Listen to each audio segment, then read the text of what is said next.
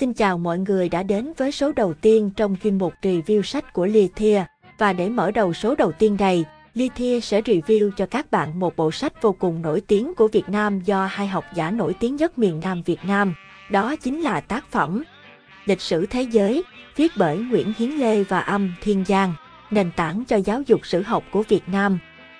Trong bài viết ngày hôm nay, mình sẽ giới thiệu cho các bạn một ấn phẩm vô cùng đặc biệt. Tại sao nó lại đặc biệt đến thế? Vì ấn phẩm này khi ra đời đã vấp rất nhiều tranh cãi. Không chỉ là một nhóm người trong xã hội mà hầu như đã gây ra một tiếng vang cũng như xung khắc rất lớn cho xã hội Việt Nam, từ chính phủ hai thể chế Nam Bắc, tôn giáo, giới học giả, kỹ nghệ và quần chúng. Và thêm một điều vô cùng thú vị nữa, tác phẩm lịch sử thế giới của học giả huyền thoại Nguyễn Hiến Lê và Thiên Giang được viết vào năm 1955, tại thời của đệ nhất Việt Nam Cộng Hòa, và nó được xem là bộ sử học vừa căn bản vừa được ưa chuộng và là nền tảng giáo dục môn lịch sử cho cả đất nước Việt Nam từ những năm 60 đến tận ngày nay và nó cũng là một cuốn bách khoa toàn thư bỏ túi cho những giáo viên và học giả ngành sử học đang bắt đầu con đường nghiên cứu lịch sử của thế giới. Tại sao cuốn sách này lại gây ra tranh cãi nảy lửa giữa các nhóm người trong quần chúng? Một chút nữa mình sẽ giải thích cặn kẽ hơn. Bộ sách lịch sử thế giới có 4 cuốn gồm thời thượng cổ, thời Trung Cổ, thời cận đại và thời hiện đại. Điều khiến cho mình cảm thấy thắng phục ở hai vị học giả này là sự đồ sộ của kiến thức nghiên cứu vào bốn cuốn này được hai vị hoàn thành trong một thời gian rất ngắn. Đến năm 1955 là đã có thể xuất bản và ra mắt công chúng. Những chủ đề mà cả hai vị đề cập đến là những kiến thức vô cùng mới mẻ nếu so với thời điểm ấy những năm 40 đến 50 Việt Nam đa số phải học tập và nghiên cứu những tri thức của Tây học. Việc một bộ lịch sử thế giới được trứ tác đã gây ra một tiếng vang lớn vì những kiến thức thế giới từ căn bản đến nâng cao nhất đều được tóm gọn lại trong một bộ sách. Nên nhớ rằng vào thời điểm ấy, Việt Nam nhờ có thể tiếp thu và thích nghi rất tốt nền văn minh và tinh hoa của Âu Châu, mà đất nước của chúng ta từ Nam Chí Bắc không phân chia cắt, đã sản sinh ra một thế hệ văn nhân, học giả với số lượng nhiều không đếm xuể nhưng vô cùng chất lượng. Phía Bắc chúng ta có Vũ Trọng Phụng, Nam Cao, Tô Hoài, phía Nam chúng ta có bà Tùng Long, Trần Trọng Kim, Vương Hồng Sảnh, Giảng Chi, Nguyễn Hiến Lê, Hồ Biểu Chánh, Thiên Giang, Duyên Anh.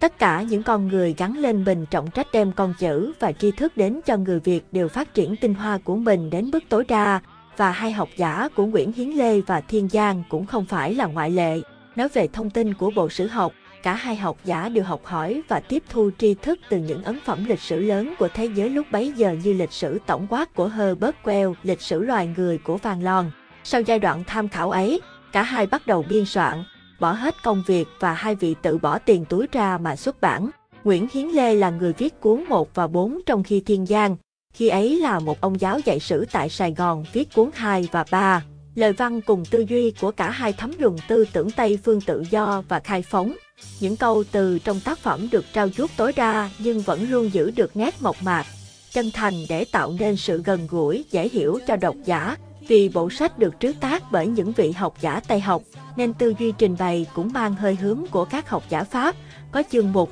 diễn giải và tóm tắt ngắn gọn. Nhưng ngôn ngữ cả hai vị xài gần như 100% là thuần Việt, không hề có những từ ngữ lai Pháp như onder, chép cua, bạc co hay số ba răng có thể lọt vô và khi tham khảo bộ sách, chúng ta sẽ đôi lúc cảm thấy khó hiểu với những từ ngữ như y phai nho á căn đình mễ tây cơ, phú gia, kỹ nghệ, sờn lòng, tài phú, trù quến. Đúng rồi đấy, đó là những từ ngữ vô cùng Việt Nam, rất gần gũi và gần như là tác phẩm này là một bảo tàng lưu giữ sự trong sáng của tiếng Việt. Và qua đây, Ni Thiên Bình vô cùng cảm kích và vui mừng với các vị học giả và nhà xuất bản hậu bối đã luôn tôn trọng nguyên tác và giữ lại tất cả những nét đẹp từ ngôn từ, cách trình bày và sự đúng đắn của tác phẩm. Đây là một điều vô cùng đáng trân trọng với những người Việt yêu tri thức. Như mình đã từng nói trong một vài bài viết của Lithilire, các tác phẩm được trứ tác luôn là những tấm vé thông hành đem người đọc hóa thân thành một thượng đế trên cao hoặc một nhân vật trong tác phẩm để có thể quan sát một cách chân thực toàn bộ những tinh hoa mà tác giả đem đến hoặc hóa thân thành nhiều kiếp người trong câu chuyện để cảm nhận trọn vẹn những xúc cảm mà kẻ cầm viết muốn truyền tải. Tuy bộ sách này là một bộ thuộc non, fiction thể loại scientific study, nhưng lời văn và cách truyền tải tri thức rất mượt mà và dễ hiểu, lời văn rất đẹp và trong sạch Vì vậy, khi đọc và thưởng thức từng chương một, chúng ta đôi lúc cứ ngỡ rằng mình đang bước vào một thế giới văn học rộng lớn, bước khi song song với chiều dài lịch sử của nhân loại, từ những chứng tích của Ai Cập cổ, theo chân các quân đoàn tét tu đô Hy Lạp, La Mã chinh phục thế giới, bước chuyển bình của văn minh Trung Hoa, Ấn Độ, sự lớn mạnh của châu Âu từ Trung Cổ đến phục hưng và thế giới hiện đại, tất cả đều được trứ tác bởi một chất văn nhẹ nhàng,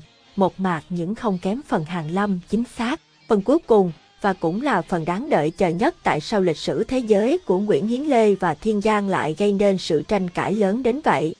Câu trả lời ta có thể hiểu được nằm ở sự trong sạch và khách quan của cả tác phẩm, vì là một ấn phẩm nghiên cứu nên mọi thông tin và kiến thức được viết phải chính xác và khách quan nhất có thể. Chắc chắn trong ấn phẩm sẽ bao gồm cả những mặt hạn chế và ưu điểm của từng thời đại. Cũng chính vì sự ngay thẳng mà hai học giả của chúng ta đã gặp rắc rối lớn. Bởi trong ấn phẩm này, sự thăng trầm của tôn giáo bao gồm Thiên Chúa giáo thời Trung Cổ được viết và miêu tả vô cùng chính xác. Điều ấy cũng khiến cho những người Thiên Chúa giáo ở miền Nam và Trung tức giận. Thậm chí có vị linh mục ở miền Trung đã gửi yêu cầu Bộ Thông tin của Chính phủ Việt Nam Cộng Hòa yêu cầu họ rút ngay lịch sử thế giới cuốn 2 vì trong cuốn đó có đề cập đến thời Trung Cổ và nói lên những sai trái của các giáo hoàng. Thời điểm mà Thiên Chúa Giáo đang đi chệch hướng khỏi mục đích tôn giáo và xây dựng đức tin. Sự việc lớn đến mức Bộ Thông tin phải phái viên bí thư đến nơi của Nguyễn Hiến Lê thương lượng lại vấn đề về những kiến thức trong sách và kết quả của cuộc tranh cãi là các trường học ngoài trung thì không dùng đến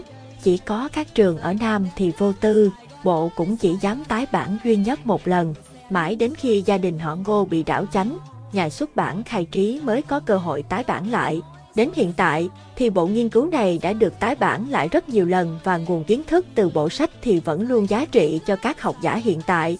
Đó không phải là tranh cãi duy nhất mà ấn phẩm lịch sử thế giới đã vướng phải. Trong một lần trả lời của học giả Nguyễn Hiến Lê, ông đã bộc bạch một chuyện đáng ghi là vì bộ đó mà năm 1956 chúng tôi bị một độc giả mạt sát là đầu óc đầy rác rưởi chỉ vì chúng tôi có nhắc qua đến thuyết của Darwin về nguồn gốc của loài người. Chẳng cần nói ai cũng biết độc giả đó là tín đồ nào. Thiệt sự thì bản thân Lia Thi cũng chẳng biết độc giả đó mà cụ Lê nhắc đến là ai. Nhưng mà mình phải công nhận là giới cầm viết khá cạnh tranh và gắt gỏng với nhau. Còn với quần chúng thì khỏi nói, người đồng ý kẻ chê trách vì lời lẽ quá thẳng và đôi khi đã động chạm đến tín ngưỡng và có lẽ là tri thức mà trước đó họ vẫn tin. Cũng chẳng thể nào chiều lòng tất cả độc giả cho được vì tác phẩm được viết ra luôn mang đến mục đích truyền tải thông tin. Vấn đề đúng sai phụ thuộc vào nội hàm và sự văn minh của độc giả cả mà. Kết, tới đây rồi thì quý bạn của mình mong muốn cái kết gì nữa. Bây giờ là lúc chúng ta nên đón nhận và thưởng thức bộ sách đồ sộ này thôi. Mà nói trước nhen, nếu mua bộ 4 cuốn nguyên hoặc bộ 3 cuốn sau này, sẽ vô cùng mắc vì kiến thức khoa học luôn luôn quý giá nên giá thành của sản phẩm in sẽ không hề rẻ. Nhưng chúng ta có thể đón đọc tác phẩm bằng bản ebook trên Internet. Chớ có nói là độc lậu nha vì công ước bơn cho phép tác giả được hưởng tác quyền và sự bảo hộ 50 năm tính từ ngày tác phẩm phổ cập đến công chúng. Và bộ sách được in vào năm 1955, đến năm 2021 đã là 66 năm hết hạn bảo hộ và trở thành tài sản tri thức chung của nhân loại. Cho nên chúng ta cứ thoải mái mà đón nhận công lao của hai ngài nhé. Nếu mà nó đã được mua bản quyền rồi, mình nghĩ chúng ta nên mua sách giấy giả có bản quyền nhằm tôn trọng tác quyền của nhà xuất bản và công lao của hai ngài. Vậy là tới đây cũng là đã hết rồi, hẹn gặp mọi người vào những bài nói của chuyên mục review sách khác nhé. Bye bye, Arrivederci.